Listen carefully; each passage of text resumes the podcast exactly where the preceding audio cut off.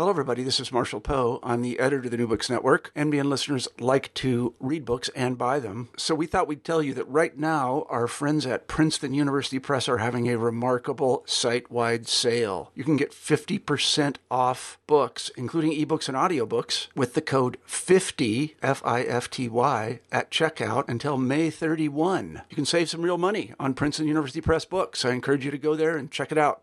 Hello, everybody. This is Marshall Poe. I'm the editor in chief of the New Books Network, and the following interview is being republished with permission from the excellent podcast Psychologists Off the Clock. That's Psychologists Off the Clock at offtheclockpsych.com. I hope you enjoy the interview. I feel the best message you can give a teenager and maybe even an older child is that I have confidence in your ability to make decisions about your own life and learn from your mistakes. And I want you to have tons of practice doing that before I, before you're legally able to make your own decision and before I send you off to college. You're listening to Dr. William Stixrud on Psychologists Off the Clock.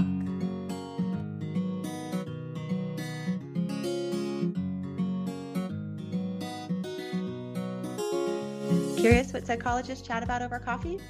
We are three clinical psychologists who love to discuss the best ideas from psychology. I'm Dr. Diana Hill, practicing in Seaside, Santa Barbara, California. I'm Dr. Debbie Sorensen, practicing in Mile High, Denver, Colorado. And from coast to coast, I'm Dr. Yael Schonbrun, a Boston based clinical psychologist and assistant professor at Brown University. In this podcast, we explore the psychological principles that we use in our clinical work. And we bring you ideas from psychology that can help you flourish in your work, parenting, relationships, and health. Thank you for listening to Psychologists Off the Clock. Hi there, this is Diana, and I know that if you're listening to this podcast, you probably really value psychological health as well as overall wellness. And I also know how hard it is to carve out the time to take care of yourself in this area. And that's why I've paired up with Goodland Organics Coffee Farm up in Goleta, California to offer you a day long retreat into total wellness. We're going to, upon arrival, have specialty organic coffee that's grown right there and on the farm and juices. We're going to have an open air yoga session. I'm going to be offering some workshops in psychological flexibility and self compassion. And we're going to have some time to connect with nature and then close our day with some sound healing. We're also going to have a beautiful plant based organic lunch uh, by a, a personal chef. So I really hope that you can find the time, carve it out, sign up for this retreat. And it's going to be just a way to remember what matters. And if you are an off the clock listener, you can save uh, big. So enter in off the clock to get a discount.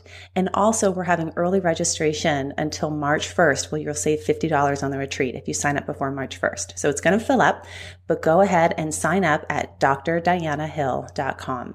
That's D-R-D-I-A-N-A H-I-L-L dot com. Hope to see you all there today we are launching into a fantastic episode with Dr. William Stixrud. He is a neuropsychologist that specializes in kids, and in spe- specifically, he has this whole philosophy around helping kids become better managers of their own lives. And if you have gotten into power struggles with your kid, if you're wondering what to do about technology, if you um, are fighting about homework or just worried about how do I get my kid ready to go off to college, this is the episode for you because he has some great strategies that are just going to give you a sense of relief and I think empowerment as a parent to help empower your kid to take control of their lives and set them off in a good direction. What did you think about it, Debbie? Okay, Diana, I, it's I feel like it should be a must listen, like a required podcast for everyone who has children. Yeah. I just it's so helpful to think about it this way. I listened to it a few weeks ago and when you first recorded it and I have been putting it into practice. Yeah, you know, it's so hard. doing? Yeah. So it's hard sometimes because I, in some ways, sometimes it's easier to tell our children what to do, to do things for them. Mm-hmm. It's just faster sometimes and easier. Um, and yet, I first of all, it does set up this power struggle. Sometimes I feel like my kids aren't even listening to me because I repeat the same, instructions over and over again. And I mean, our children, they love to be empowered. It doesn't matter what age. They want to make decisions. They want to have this sense of mastery and autonomy. So, you know, I've been really trying it out with my kiddos. And one of the um, sayings that he has in the episode is to say to your child, it's your call about mm-hmm. mis- decisions that they're capable of making. And so I've been saying it's your call about things a lot around here. My kids love it to the point where, you know, it was a cold day here in Denver, and I told my daughter, you know, it's cold outside. You better put on some warmer clothes. You know what she said? Hmm. My call, mommy. so she's adopted it too. And she's, I think, getting more sense of being able to make her own decisions. And she loves it. And it's really been helpful, I think, for our parent child dynamic. Right. And when you're saying it's your call, you're also empowering the child to have the belief that they actually can figure some of this stuff out and it i think that giving that that messaging to to our children as opposed to the messaging of i'm going to control this for you because you don't know what you're doing it it changes and it shifts the whole dynamic and it actually it actually asks the child to step up to the plate and think about it and try things out and did that work or did it not work when i wore my snow pants? And it i think it really shifts the whole power struggle. It does. And it also gives them the sense of capability which has the side benefit of them starting to take it upon themselves to do more chores around the house i'm mm-hmm. finding yeah. because they're like i can do it. Mm-hmm. I mean, how great is that as a right? And they're way more resourceful than we give them credit for. We just have to step back. I think for me, it's also letting go a little bit of the perfectionism of the outcome, letting it be a little bit, you know, not exactly the way I would do it. And that's in part because they're figuring it out and they're learning. And part of learning is that there's mistakes. A, good friend of mine is actually a music teacher, and there were people that um, were complaining in the halls about her music class. Because if you ever walked past a music class, it's like pretty terrible. and, and she went out there and she said to them, What? You don't like the sound of learning? Aww, and that's what the that. sound of learning is, right? It's messy and and kind of hard hard on the ears sometimes, but it, it's in the direction that we want it, our children to be going, is to learning how to be more independent. Well, we hope you enjoy this fantastic episode.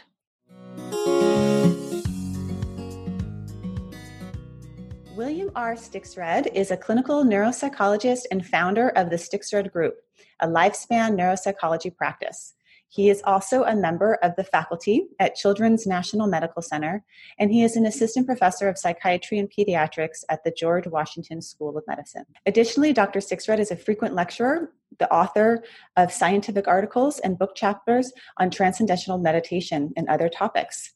Most recently, he is the author with co writer Ned Johnson on The Self Driven Child The Science and Sense of Giving Your Kids More Control Over Their Lives. Dr. Stixrud has been quoted in publications including the New York Times, the Washington Post, the Times of London, Scientific American, Time.com, NPR, the Wall Street Journal, Barron's, Business Week, and Vogue. He is also a rock and roll musician and plays in the band Close Enough. Welcome, Dr. Stixrud. It's wonderful to have you on the show. Nice to be here. Thanks. I'm really excited to have you here. My actually the way I found out about you was my husband was listening to your NPR on point oh, mm-hmm. interview and mm-hmm. he called me up and said you got to get you got to get this guy's book. He's who you need because of my work with college students but also who yeah. we as parents as a guide. yeah. so we're definitely on the same page with all of your work. So thank you. It's just a great honor to have you on. Pleased to be here. Yeah. So I'd love to start with with your book, The Self-Driven Child, and it's all about helping kids find their inner drive so they can flourish. You write about sort of the key process of giving kids a sense of control and as parents being more of a consultant than a manager. Can you talk a bit about that concept? Sure. Sure. Um, my, my co-writer uh, uh, Ned Johnson and I have been lecturing together for some years, often about uh, motivation, often about how stress and sleep deprivation affects kids' lives. And when we decided to write a book, we tried to figure out how do we organize the most useful content, the most useful things that we recommend to parents and educators. And we realized we, we could organize everything around this construct of a sense of control. Mm. And we knew that that from the stress research that the, a low sense of control is the most stressful thing in the universe. I mean, something's happening to you or your kid, and there's nothing you can do about it. It's highly stressful. And so many people describe contemporary teenagers and college students as experiencing a very low sense of control, which parallels with, with the, the epidemic of, of anxiety and depression in, in adolescents and young adults. And so we thought from a mental health point of view, the sense of control is a really big deal. And then also we knew that everything everywhere we looked in terms of how do kids become self-motivated, all the arrows pointed to autonomy. Whether it was Carol Dweck's uh, growth mindset, which is basically I can through my own effort, a sense of control, whether it was self self determination theory that emphasizes the importance of autonomy for the development of self motivation, or flow theory, all the arrows pointed to autonomy. We figured if this is really so important for the development of high stress tolerance, mental health, and self motivation, it must be a really big deal. So we, we pulled together all the ideas we could think of about how do we support in, in young people this development of a healthy sense of control.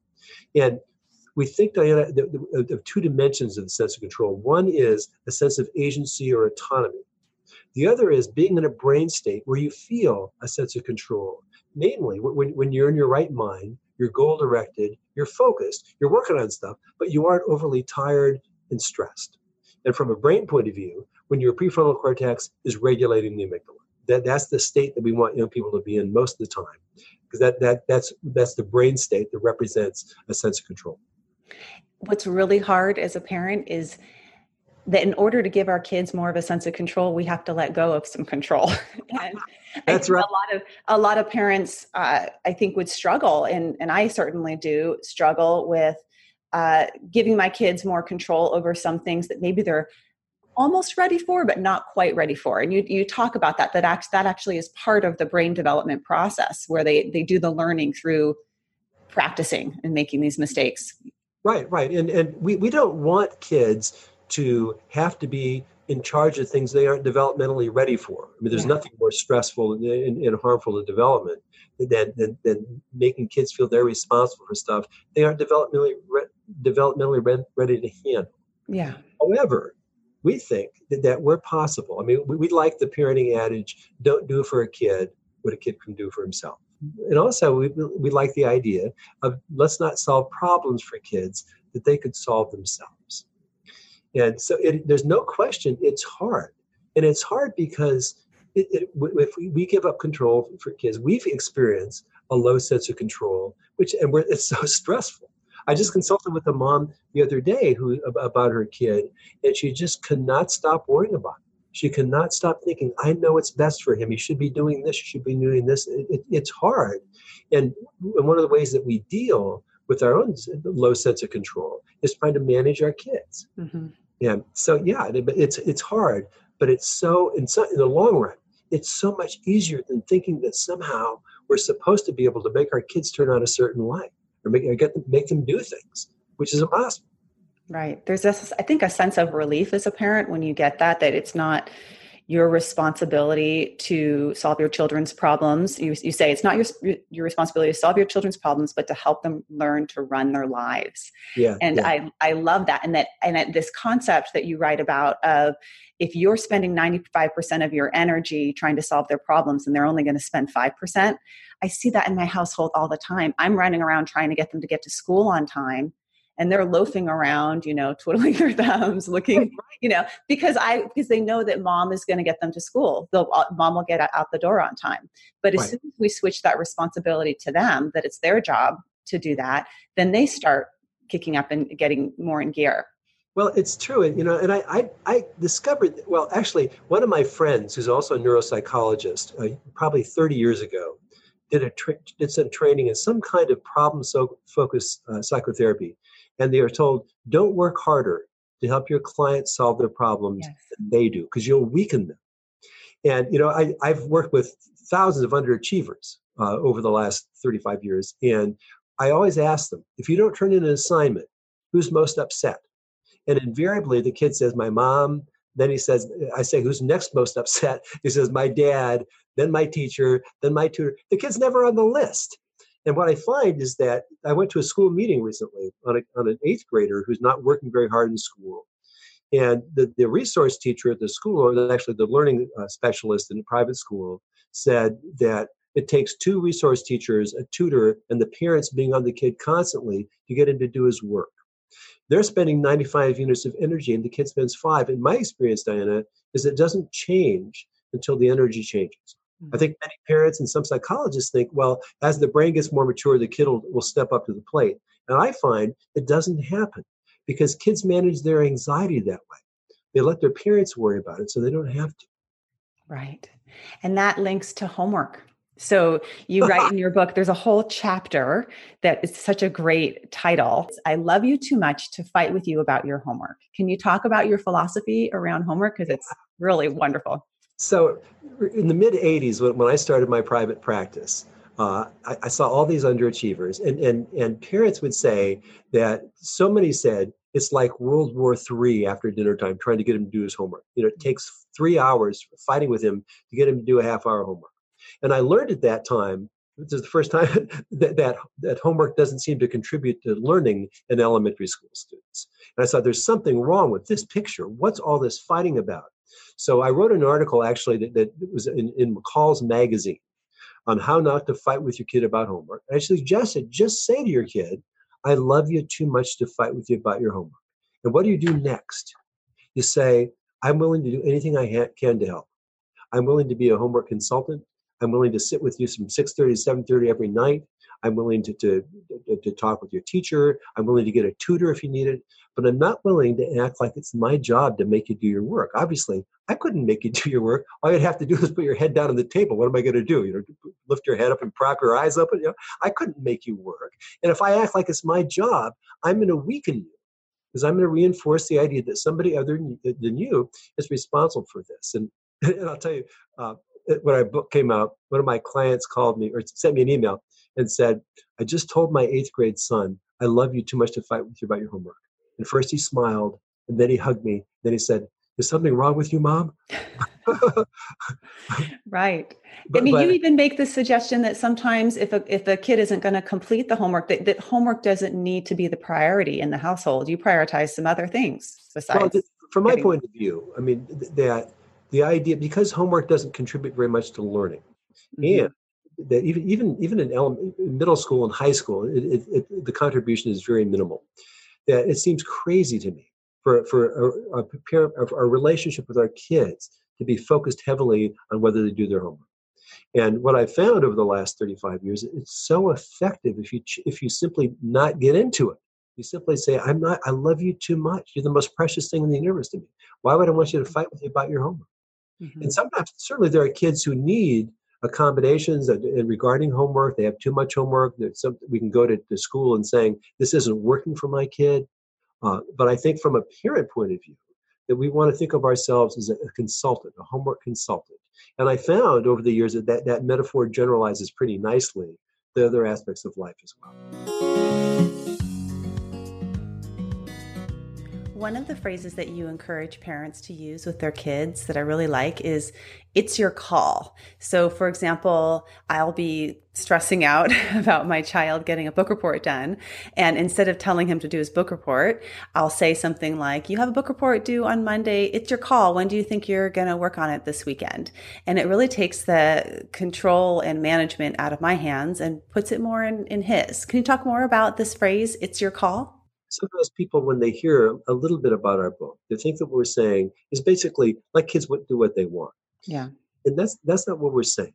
And we, again, we want to be developmentally sensitive, and we want to be able to say to kids, "You aren't ready to do this. This is uh, this is a decision that I have to make. You, you aren't developmentally ready to do this."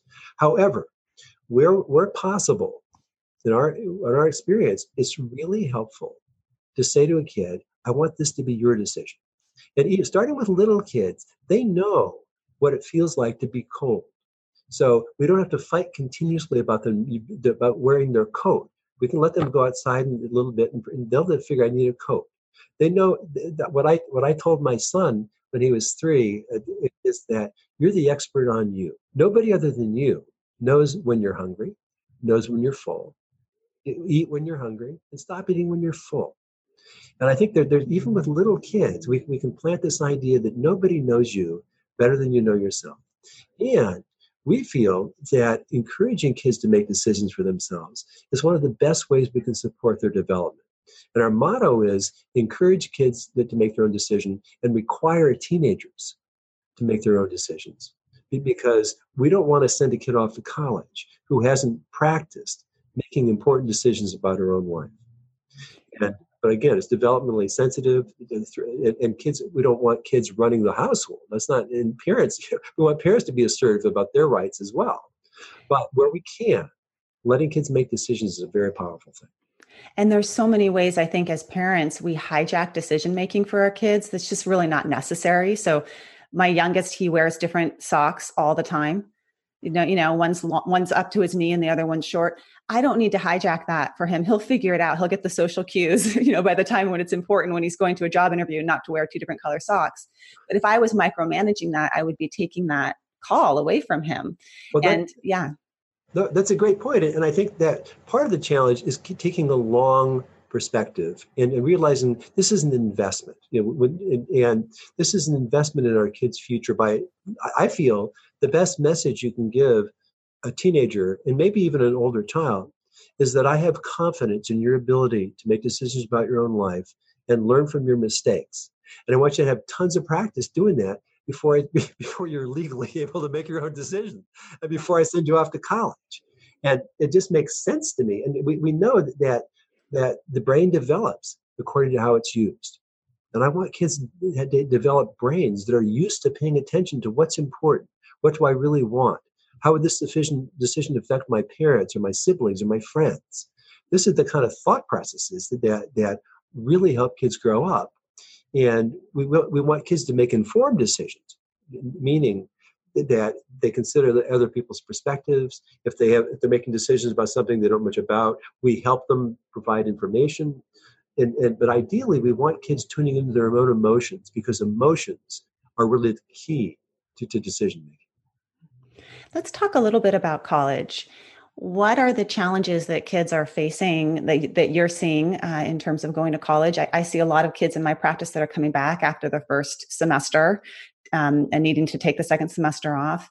Yeah. And how can we, you know, do a better job to support our kids in being yeah. successful?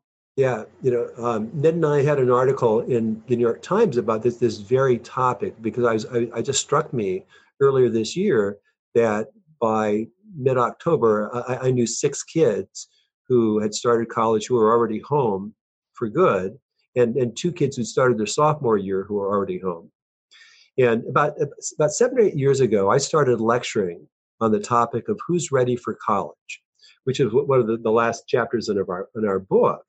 And because I saw so many kids go off to college and simply not be ready to handle it, including kids who, by by in retrospect, showed no signs of being ready to independently run their own life. And so my feeling is that what a lot of the, this this is due to kids who simply haven't had adequate practice managing their own life, including regulating their own sleep. Somebody else wakes, you know, they're, they're waking up, they're woken up every morning in high school, or managing their use of technology. They have other people basically setting limits on technology, or managing their study time. Um, and I also think that college dormitories, college campuses are really like a parallel universe. Uh, there's a story in the book where I, I, tested this this girl who was probably 21 as a junior in college, and I'd followed her since she was in second grade. And at one point, I'm testing her, and she said to me, she's already, and she's already told me that she sometimes stays up all night studying for tests, and sometimes two nights in a row. And, but she told me while we were working that I think that the Ritalin I've been taking to treat my ADHD all these years is is rotting my brain. And I said, Why do you say that? He said, I, I, feel like I'm not learning sufficiently. I take a test and I can't retrieve the information as well. Um, and she said, My mom thinks it's the alcohol. And I said, Well, how much do you drink? He said, well, I probably average five drinks a night, four nights a week. And I said, That would be considered alcoholic drinking as an adult. And she said, Well, my best friend drinks 12 drinks a night, six nights a week. And this girl had no awareness that her friend was a full blown alcoholic. Yeah. And the most likely explanation for her cognitive impairment wasn't the sleep deprivation, it wasn't the binge drinking, which are massively impairing. It was the it was the Ritalin. And I just think that, that young people have this very crazy idea yeah.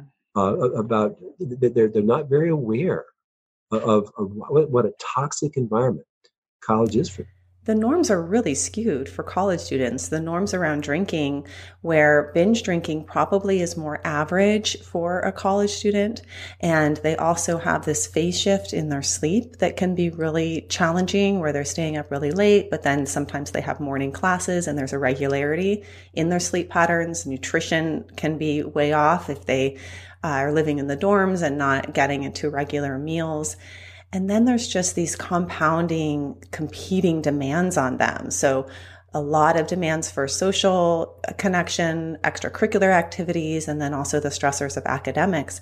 And this is the first time that these young adults have been on their own. So it's just so challenging. And I think such an, an environment where mental health issues, uh, that's why part of the reason why they're showing up and, and they're on the rise. Right. And I, I just consulted with, with a boy who's 20 um, uh, last week who was in a house with five kids, all of whom were heavy pot smokers. One kid was doing so poorly that, that he, he did a treatment program, a 30 day treatment program for pot.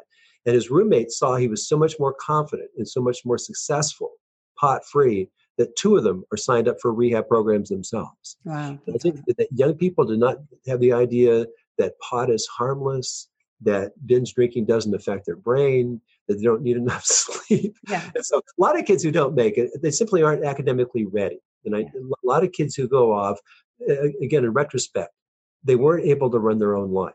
And I, I think the, the, the maybe the best way we can help is, is parents insisting, I need to see that you can run your own life for at least six months before I send you off to college. And that means managing your own schoolwork, getting enough sleep, managing your use of technology, you're managing chem if you're if, not being overly dependent on chemicals it means managing you're scheduling your own appointments. If you take medication take your own medication. And things that that many kids go off to college without much experience doing. Yes.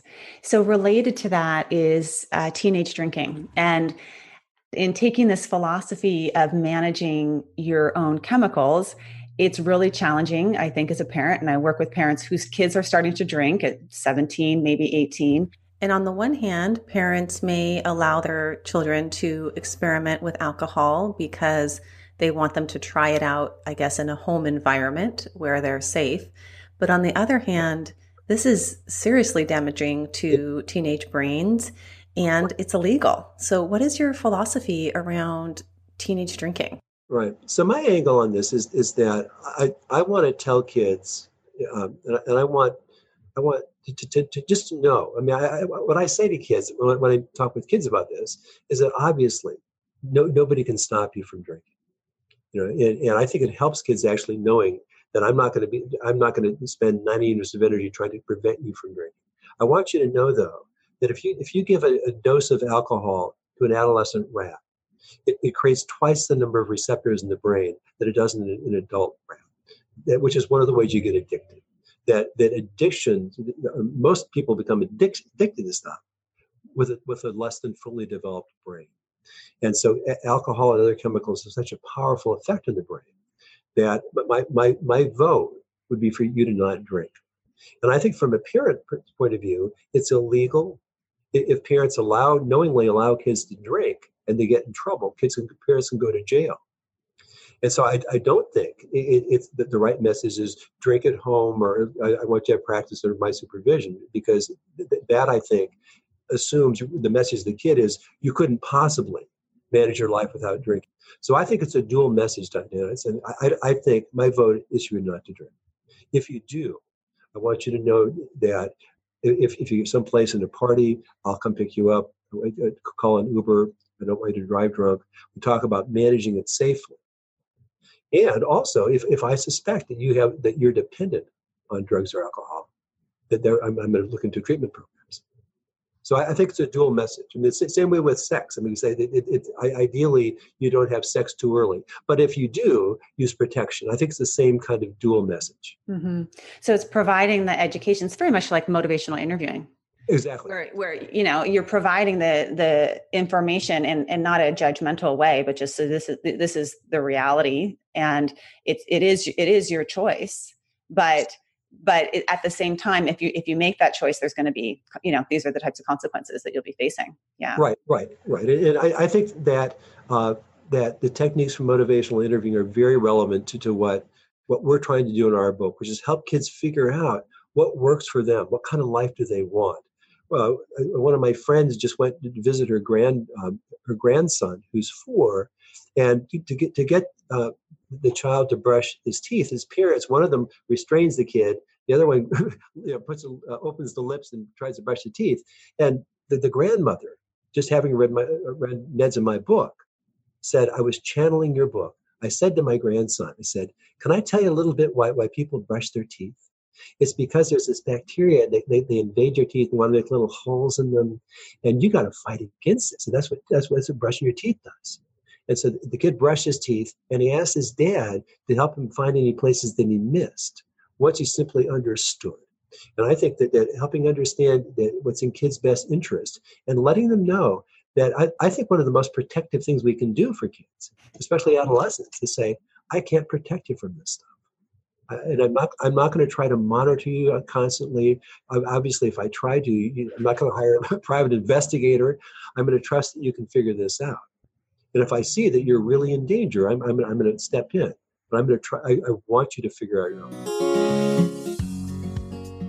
Probably uh, one of the biggest conundrums and questions that I think parents have right now is around technology because we're in uncharted territory here. And this is everything from, you know, the two year old in the shopping cart with the iPad to your 19 year old that doesn't leave their room for days on end, right? So what is your approach with technology why you know why how can we manage this better as parents supporting yeah. our kids to be healthy users so, i mean I, I think that my experience is that people are becoming more aware that all the technology we're using is designed by really smart people to make it be addictive and what, what we say to the kids now is you need super part you need superpowers to manage technology because there's really smart people that are trying to get you not to be able to stop. And so my, my feeling about it is that that we want to postpone kids using technology uh, basically certainly and ideally until they're five or six in my opinion because mammals play and, and all mammals play and and kids that human play has always been rough and tumble play and dramatic play. And that's in some ways that's that's how they process feelings, that's how they learn to be adults.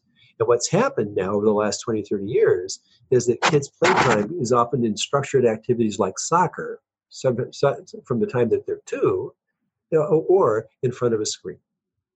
And so I, I, think that from a developmental point of view, there's there's hundreds and hundreds of studies that demonstrate how important playing is for young children dramatic play, making up their own games. And there's no evidence that, that kids do better with early exposure to technology.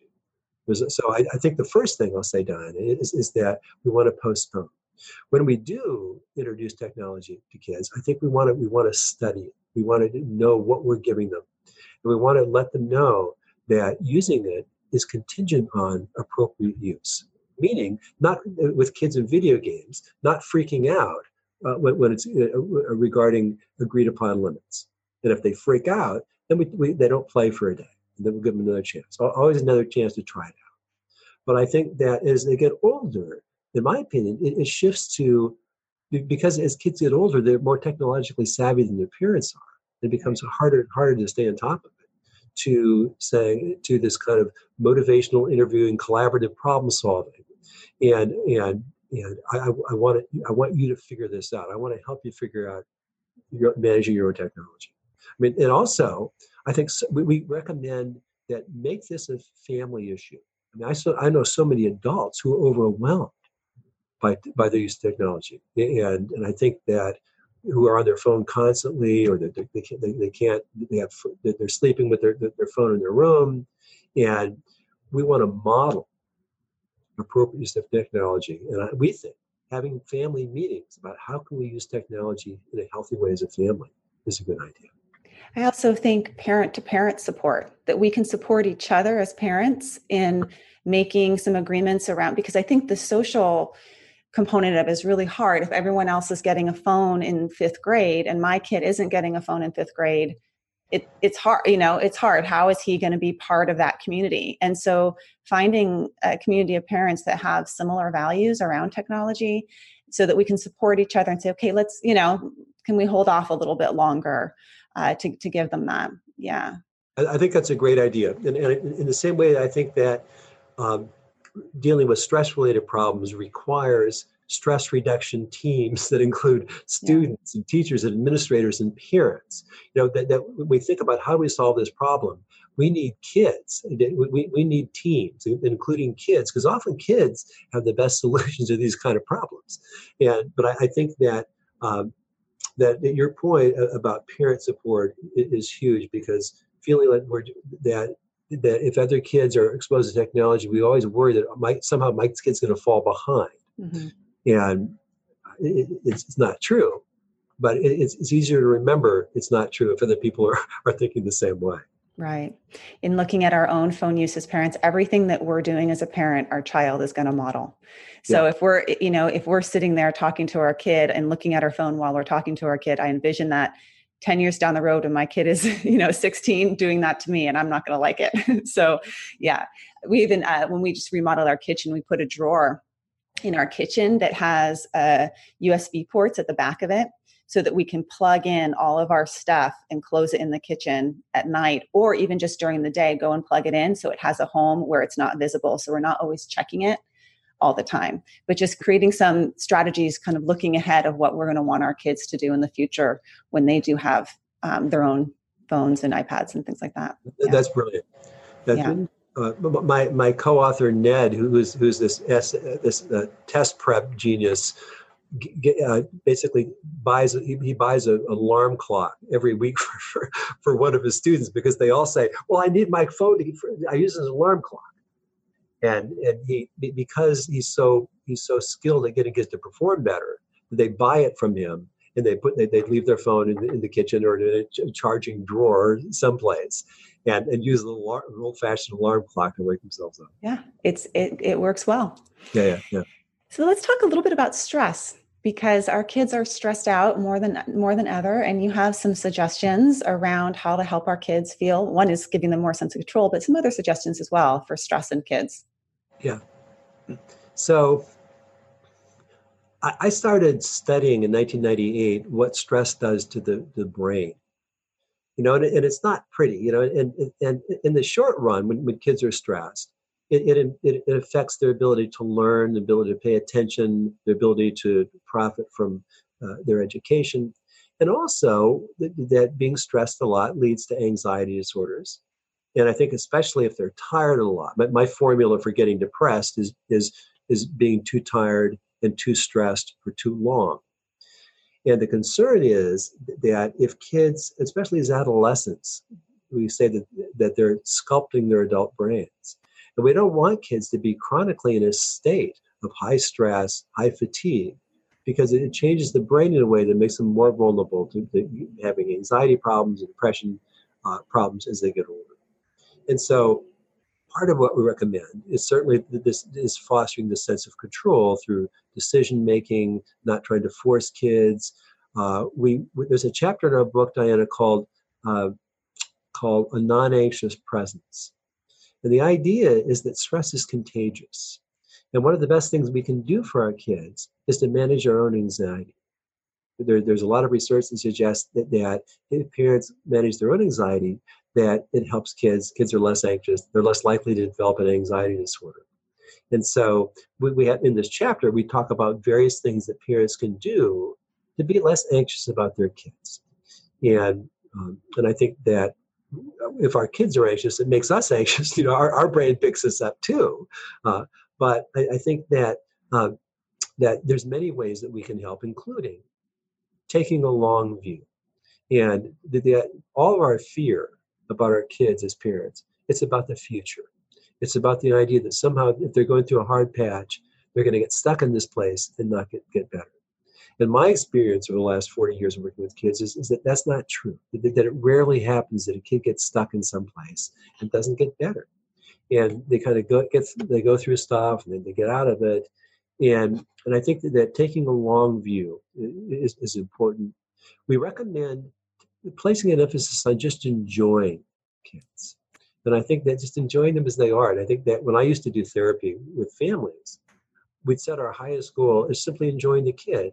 And then we work backward. You know, maybe that, that marital stress keeps you from enjoying your kid, or maybe it's some behavioral thing we have to work on. But and, and also the last thing I'll say is that we have a chapter called a couple chapters on what we call radical downtime. And certainly one of the most important ways to help with, with, with stress is to get more sleep. And we have a chapter on uh, this radical downtime, which we consider uh, daydreaming or mind wandering and meditation. Uh, activities where you appear to be doing nothing that are really restoring and, de- and, and de-stressing your brain.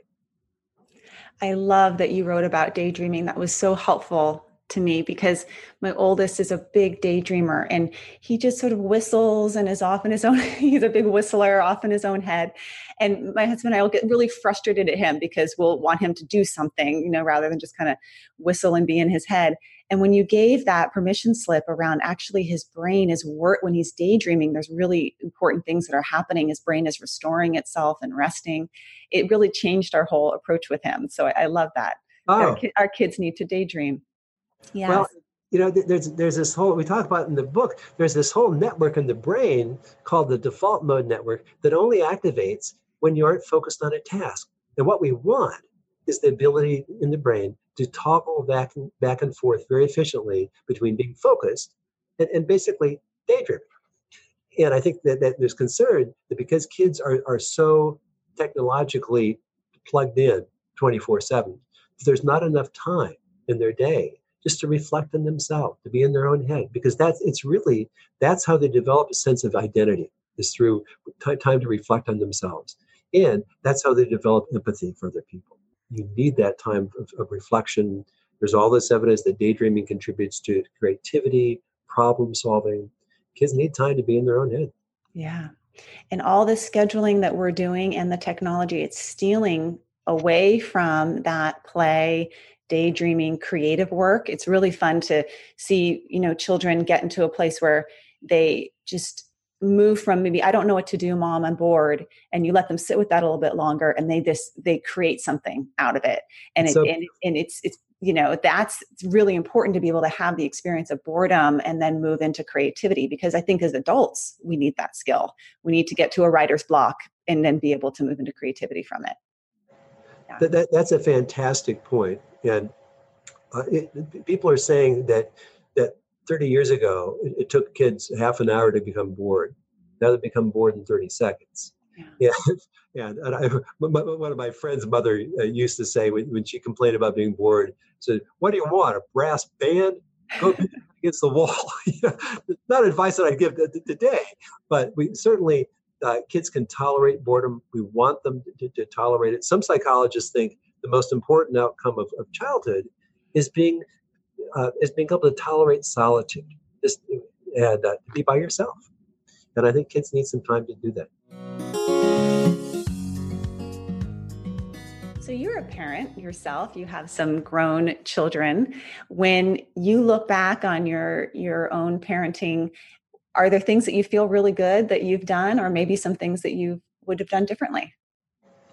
Well, it's, it's I'm a little embarrassed to say this. Uh, I've thought I've thought about this question, uh, but my, my, kids are incredible. I mean, they I, I have a 37 year old daughter and a 33 year old son, and they're very different, but they're they're they're, they're wonderful human beings. They're they're both successful and um, and and I just I loved raising them, and I, I feel completely fortunate that I knew the stuff that's in my book that that that's I knew that stuff when I was most of it at least when I was raising my kids, and I knew, for example, that grades in school are not very predictive of success in life.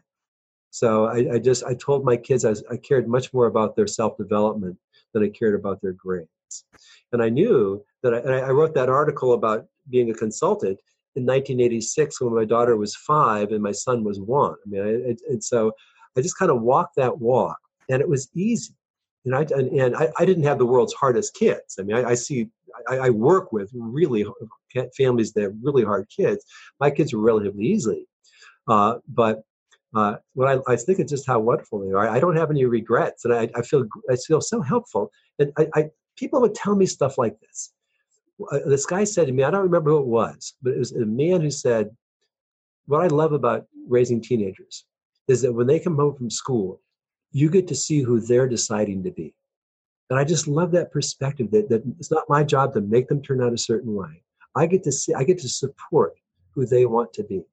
And having that perspective made it really easy for me to, to, to, raise kids. I, I will say that, that, that, in terms of one thing I, I could have done better, um, there, there's a, a comedian on, on uh, many years ago in 1968 ran for president, and he was on the Smothers Brothers uh, TV show, and he'd do these little editorials. And one of them, he, he, he said, "It's time we stop whispering about sex." I, I, think I probably could have done a better job about talking when my kids were little, about talking about sex. And uh, but that that's the only thing that I can think about. That if I did it over again, I, I would do it differently.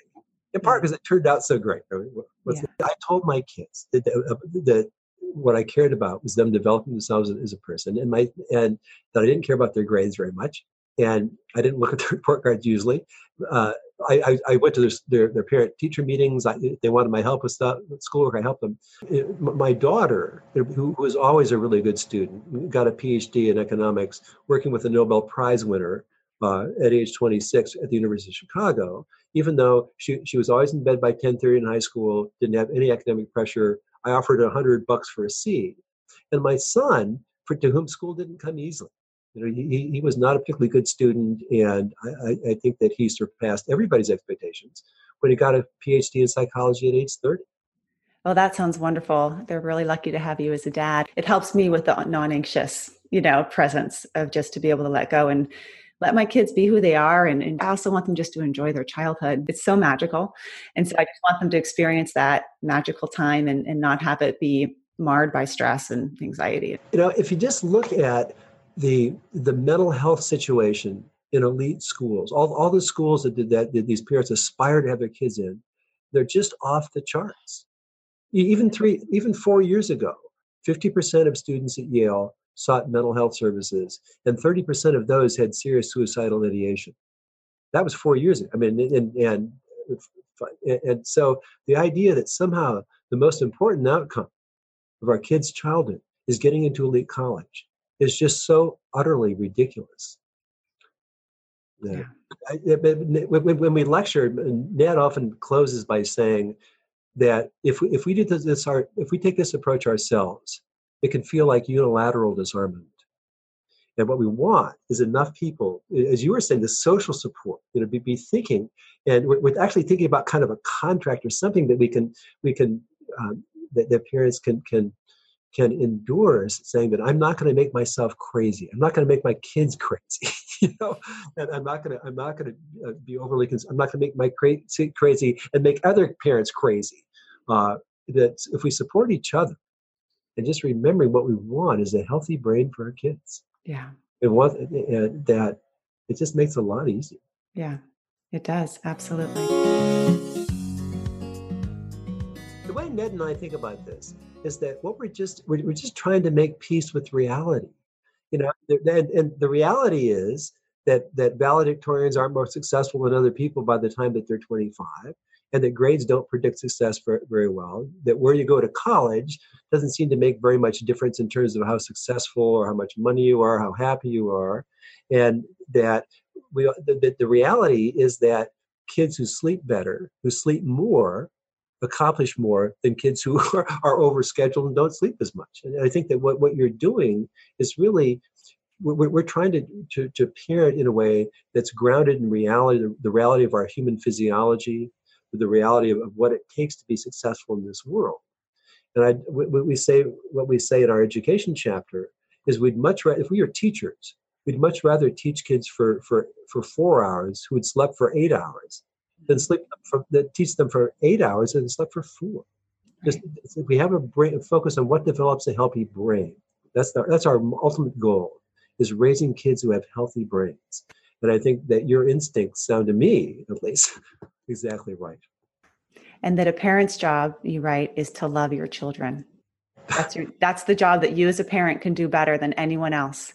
That, that's that. Yeah. That's the main thing. That that is communicating love and affection to your kid. That's the number one thing. Yeah. Not to teach them, not to coach them, not to shape them, but to love them. Right. Yeah. Right. Thank yeah. you. You're well, welcome. it's an honor and a delight to have you on. And I really encourage uh, folks that are listening to pick up your book, The Self Driven Child. We'll put links into it uh, on the website. We'll also put a link to your, your group and some of your other talks. Uh, the NPR show that we heard was fantastic, and your New York Times article. And uh, hopefully, people can take all these messages and uh, really influence their own parenting and, and their work with uh, their clients as well. So, thank you. Great. Great.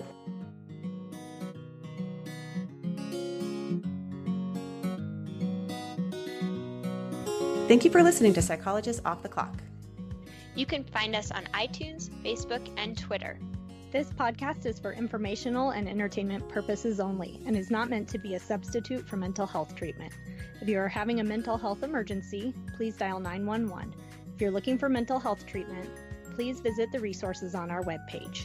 Our website is www.offtheclockpsych.com. That's www.offtheclockpsych.com.